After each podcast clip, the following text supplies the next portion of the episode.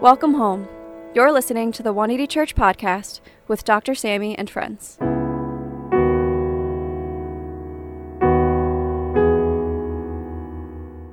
Dr. Sammy and friends are resting this week and will return next week. Dr. Sammy D. Kim is a Harvard-trained ethicist and co-founder of 180 Church NYC. He is a Yale Hastings Scholar at the Yale Interdisciplinary Center for Bioethics and the Hastings Center, where he explores the inequities surrounding health, immigration, and social policies, along with professional burnout. He is also a regular contributor to Christianity Today. For more information, please visit his website at samdkim.com. Welcome, everyone. Whether you're watching live here in Central Park or in different parts of the country and the world through live stream or our YouTube site, welcome. It's so good to be with you in the house of the Lord. Today, I want to talk about perhaps the most famous poem that's in the form of a psalm, in that genre. Psalm 23 is perhaps the most famous Bible scripture. In the pandemic, people have searched verses in the Bible, and 50% of all those verses were found in Psalm 23. There's something about this iconic poem by King David that captures the heart of all the seasons of our lives. The heartbreak, the valleys, the jubilation of victory, the mountains, the beauty in affliction. And today, as we go into this passage, let's pray together. And I want to pray that that psalm not just becomes famous, but becomes our prayer together. So just for a moment, let's meditate on the verse. The Lord is my shepherd. I lack nothing. He makes me lie down in green pastures. He leads me beside quiet waters, and he refreshes my soul.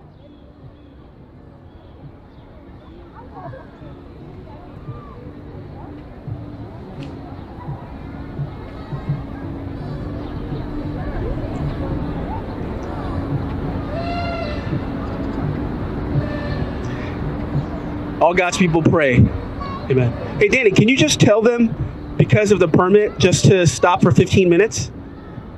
It's pretty distracting for all of us. But I'll tell you one of the greatest surprises in all moments of my life about a decade ago. It was just a normal day. And I always say this, but the only difference between the mundane and the sacred is your memory, right? Because it was one of those normal days where we're sitting down as a family. Josh, our youngest, who's turning 9 this year, wasn't here yet, existentially. And we were watching, I think, Fuller House, and the show had something about pregnancy. And we were laughing about how our oldest, who's 14 now, when we had him, and my wife just said for a second, talking about the pregnancy on TV, she was like, oh my God, imagine I'm pregnant again. I said, oh no, don't be. It's like, I'm not ready for that yet. I like my autonomy. And then she's like, it's weird though, you know, I just feel like we might be pregnant. I'm like, no, it's impossible. She goes, I don't know, I'm going to take a pregnancy test. And so she actually bought 3. She took all of them, all positive. I'm like, oh Lord. And Josh was like, what, you were sad that I was born? No, but she was about 9 weeks pregnant, almost 12 weeks, and we didn't know at all. It was one of the greatest surprises of our life. I mean, of course, it compounded the joy and the misery. No, I'm kidding. Not the misery, just the joy. And I remember we're like, okay, 2 kids, our life is over. So we need to go, you know, on a vacation, you know, those baby moons. And so your life could be full of surprises and joy in the mountaintops when you have your second child.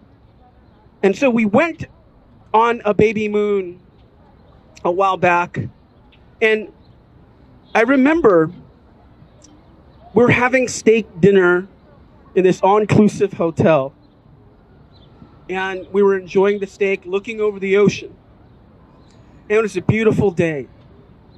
You know, you're just soaking in and soaking in the beauty. And then right next to our table was this guy alone, sipping really expensive bottle of, you know, I think it was red wine or champagne, I don't remember. And he was alone sitting there. And I felt in my spirit, because he was there alone, I didn't know what was going on. I just said, hey, how are you doing? You know, and we're eating. And he was like, hey, would you like a glass? I said, sure. So I went over there, talked to him, and he said, he told me a story. I was actually, this is supposed to be my honeymoon. And I just thought it would be better to come alone than, you know, and waste all that. And I said, well, are you having a good time? And he looked at me like I was stupid. It's probably a rude question. But, and so here we are drinking this really expensive bottle of wine, eating steak. But for him, no matter how great the environment was, in terms of psychosocial factors, right? It was paradise, it was steak, and it was beautiful night. But his misery was compounded. Why? Because, and we're learning this in modern medicine and psychology, that most of our society ails and pains and brokenness comes from our external environment. It's not inherent, it's external, right? And a lot of those social factors, determinants, is something we can't control in our lives. And why Psalm 23, that integration is so powerful, and it passes the seasons of time, thousands of millennia, is because it speaks to the very heart of our lives, which is what we will, tell someone next to you, you will experience valleys, but you will also experience mountains. That is life. Simone Weil, a Jewish philosopher in the University of Paris who became a Christian, said that the only thing that can pierce the human heart is affliction and beauty. You can't divorce the valley from the mountaintop, or somewhere in between, or you won't really be living. And so the psalm captures at the very heart our lives, reality. Tell someone next to you, reality. And this is the thing about the gospel. It speaks to our reality. It speaks both to the mountaintop and to the brokenness and the darkness of our lives. And it's not a matter of if, it's a matter of what? When. And that's why David, in this psalm, says, there's something about God walking with me. That is everything. Even to the valley of the shadow of death, he holds my hand. But he also sets a, what, feast in the presence of my enemy. And so the psalm is powerful because the poem has a movement, a pace that sort of captures the very pace and the movement of our lives. Whether it's a symphony or a poem or a song, it has movement, and it transitions from the mountain to the valley and also somewhere in between. And David talks about three things in this psalm that I want to just quickly mention. What God's grace looks like if you find the shepherd. Because true rest is not found in the quiet waters or the green pastures or even the table. Feast before you, just like my friend I met in Cancun. He had all that, but didn't have the one. And so David says, the true grace, true rest is found not in something, but what? In someone. So David says in Psalm 23, three things. Basically, God's grace, first, is excessive. And we'll go through that. Secondly, God's grace is also protective. And third, God's grace is corrective. So why is God's grace excessive? How many people like excessive things, right? A lot of people are frugal. But if you read the psalm, the very first verse, the Lord is my shepherd, I lack nothing. How many people here lack nothing? The whole premise of economy, macroeconomics, the whole point of market economy is that we are rooted in the concept of scarcity. There's not enough resources to go around. That's what the left and the right fight about, how to allocate those resources. But here in this psalm, David says, the economy of God is excessive. I lack nothing because he's my shepherd. And the possessive, the pronoun, my shepherd. And he makes me lie down in green pastures. He leads me beside quiet waters. He refreshes my soul. He guides me along the right paths. And if you read verse 6, he says, surely goodness and love will follow me all the days of my life, and I will dwell in the house of the Lord. Because God's grace is so great in my life, so abundant, so flourishing, I am not lacking anything. This reminds me of a story of my kids. Josh, our youngest, we're going to pick on him today. He said, Dad, I'm going to get you a Father's Day present this last year. And so he said, Nathan, will you go with me to Target? Because I have to buy Dad, because I bought Mom something. I don't want him to feel bad. You know, Father's Day is the leftover presents from Mother's Day. It's like, you know, we get the leftovers. And so Josh... So who drives him to Target, his dad, to get the present for his dad? And Josh, on the way to Target, says, Nathan, you're going to pay for this, right? You have your Apple Pay, right? And Nathan's like, yeah, don't worry about it. And then they went in Target, and Josh's like, I don't have any money, Nathan. You're going to pay for this, right? Nathan's like, don't worry about it, because it's Dad's card. So just go crazy. When I heard this story, I freaked out for a second. He's going to buy me things that I might not need, but he's going to buy me a present using my money on his brother's card. But when you have a shepherd, David says that when you have a benefactor and a shepherd, they're the one that looks after you, takes care of you. Many of you are in the concrete jungle. You're taking care of yourself. You're trying to make it. It's a competitive environment. Sometimes you win and sometimes you lose. The question I have for you today is, are you tired of making it? There are boards exams. There's competition with the best of them. Grinding it out day by day. Trying to make rent. Trying to make mortgage. Trying to make a life in this, the greatest city in the world. You say twice. David talks about an excessive grace that is available to you. But at the same time, for New Yorkers, something else is excessive. Your pride could be excessive. How many people have excessive pride? Raise your hand if you have. Yeah. You're like, no, I can make it on my own, bro.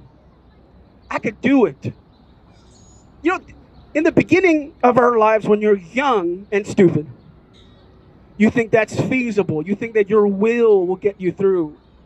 But just like my friend, in the psychosocial environment, everything seemed to be perfect in his life. But then there's the interpersonal problems. The interpersonal issue is something you can't ever resolve. Why? Just like you can't control your environment, you can't control the market economy, you can't control what Bitcoin price will be, or Ether will be, or what stock markets will be. You can't control that environment. If you can't control that, you can't control people. And most of our pain is what? Rooted in what? People. Our relationships. And that's why when David talks about in verse 4, even though I walk through the darkest valley, I will fear no evil, for you are with me. And it says this, your rod. Tell someone next to you, your rod. See, a lot of people don't like the rod. If you're a sheep, you don't like the rod. The rod is for hitting. It's disciplinary. And your staff, they comfort me. They're both comforting. Because when we're in the darkest valley, emotively, this is the whole point of psychology. We're trying to unpack the existential trauma of things not going our way. Is that just me? When things don't go my way, I feel trauma. That's not supposed to happen. And psychology tries to unpack what's been done to you by the environment and by others. And it's like, I got to pay $300 an hour for that? Right? 50% of the global population is struggling with anxiety and depression. And they're trying to still process the valley. Who in those moments of our lives, when we're not rational and we're grieving, will be able to save us from ourselves?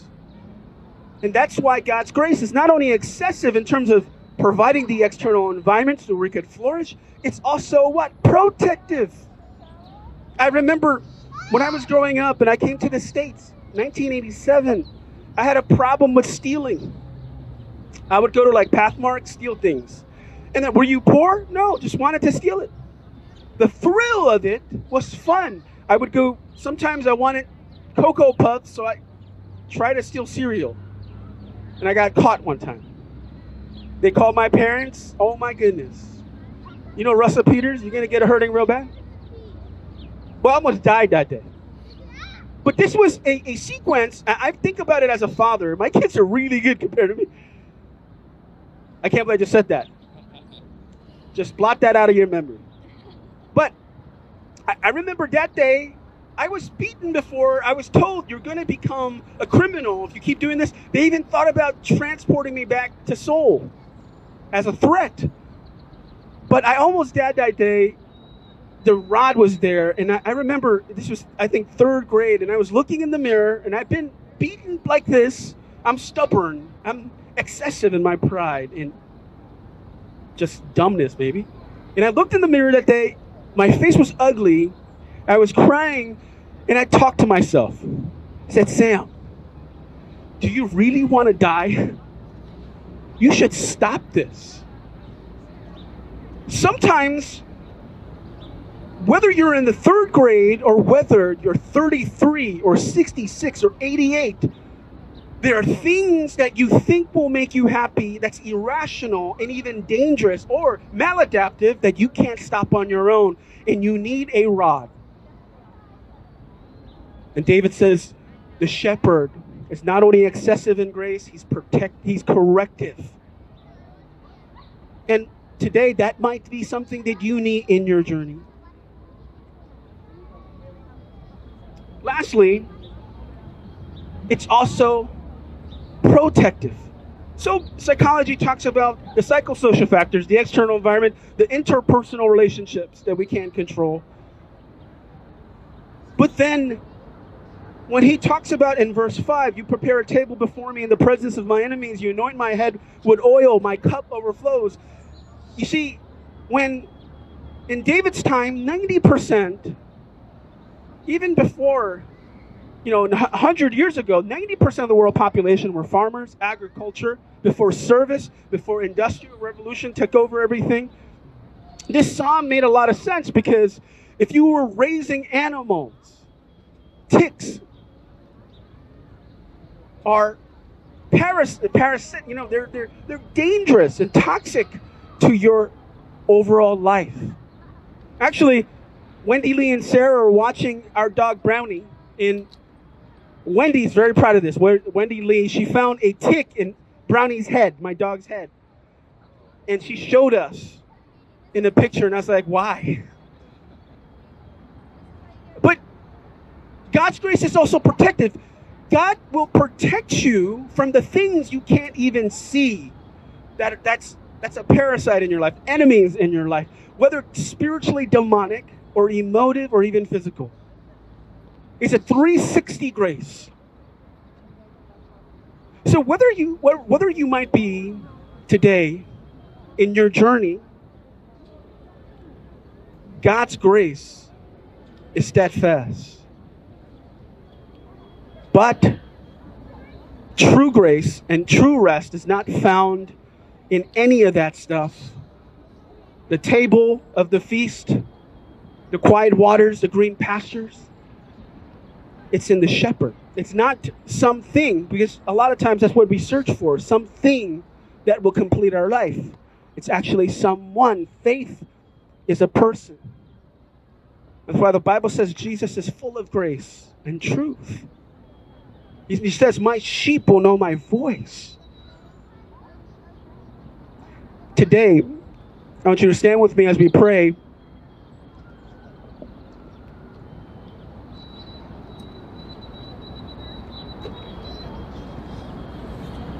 Wherever you might be in your journey of faith, close, far, or somewhere in between, Psalm 23, it's about God as our shepherd being with us, even though we couldn't tell. In our darkest moments, he was there. In our best moments, he was there.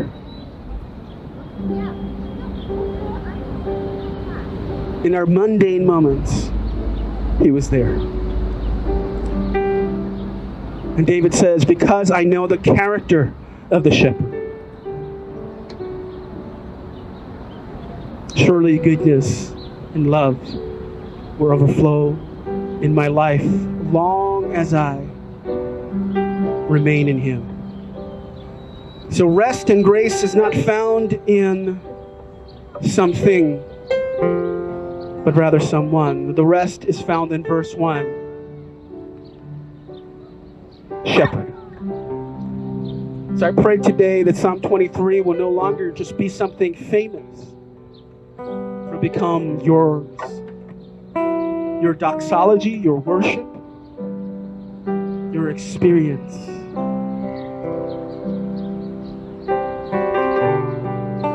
So will you lift your hands today with me as we pray? Just inside, say to God, Lord, you are my shepherd.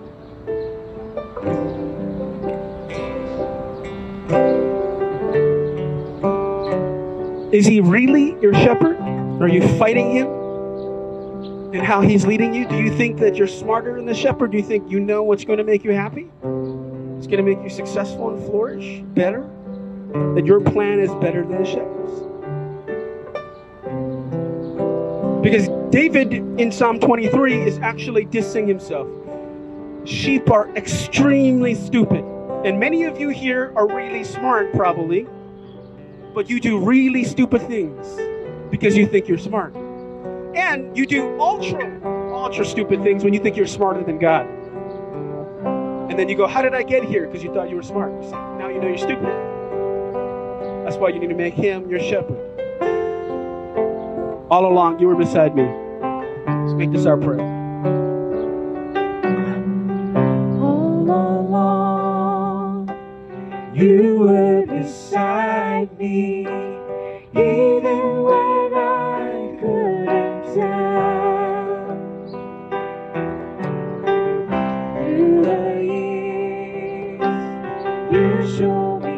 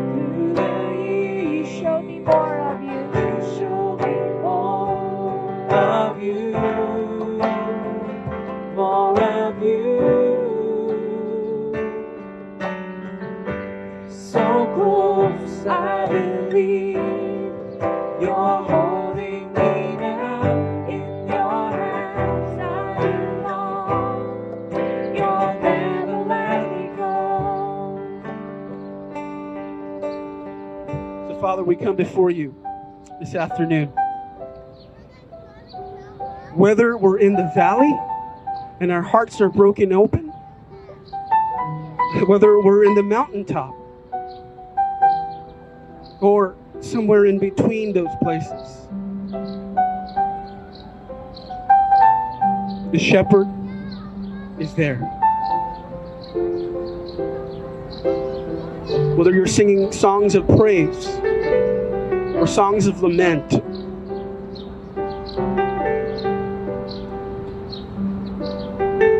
the shepherd will never, ever let you out of his sight.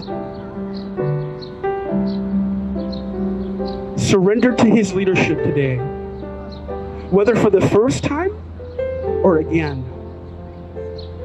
Because human stupidity, Einstein said, is something that's infinite, but he's not sure if the universe is.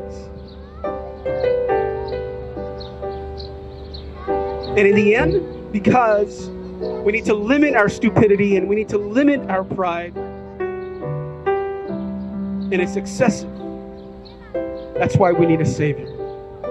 And Jesus says, I'm the Good Shepherd. Enter through my gate, and you'll hear my voice.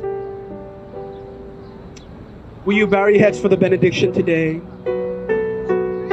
And when we close, please enjoy the picnic, sandwiches, drinks, and the fellowship. Let's pray together. May the grace of the Lord Jesus Christ and the love of God and the fellowship of the Holy Spirit be with you now and forevermore. All God's people say, amen. Let's give this great shepherd a hand of praise. God bless you guys. Join us. Have a blessed day.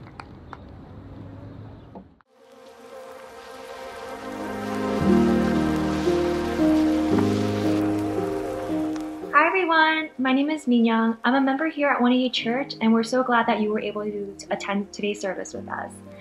There are a few community news that I'd like to share with you all. The first announcement is about our tithes and offering. We want to remind all of our members here at 180 Church to keep God in the center of your life, which includes your finances. You guys can do so through the online payment method shown on the screen. You can give through Venmo at church180, Zelle and Chase QuickPay at offering at 180church.tv, or if PayPal is your preferred method of giving, you can head over to our website at 180church.tv, where there is a link to donate through PayPal. Our next announcement is about our prayer text hotline at 180 Church, which is available on text at 5397PRAYER and also via email at prayer at 180church.tv. This is a resource for everybody, and especially during this difficult time where we need some prayer and support, there is a prayer team that's ready to help you and to pray for all the requests that you may have. If your prayers have been answered, you can also share them on the text hotline, and we can celebrate the good news together. Next up is about small groups at 180 Church. These are smaller pockets of our community that meet on a weekly basis where we can dive a little bit deeper into the Word and share how the message from that Sunday spoke to us. We have a few different groups that are all meeting virtually now, and if you're not currently connected with a group, you can reach out to Pastor Billy at the email shown on the screen, and he can get you plugged into a group for you.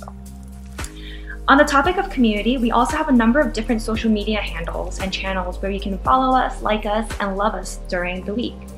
We have a Tumblr page at 180BRG where we post a chapter of the Bible a day so you can read through the Bible with us.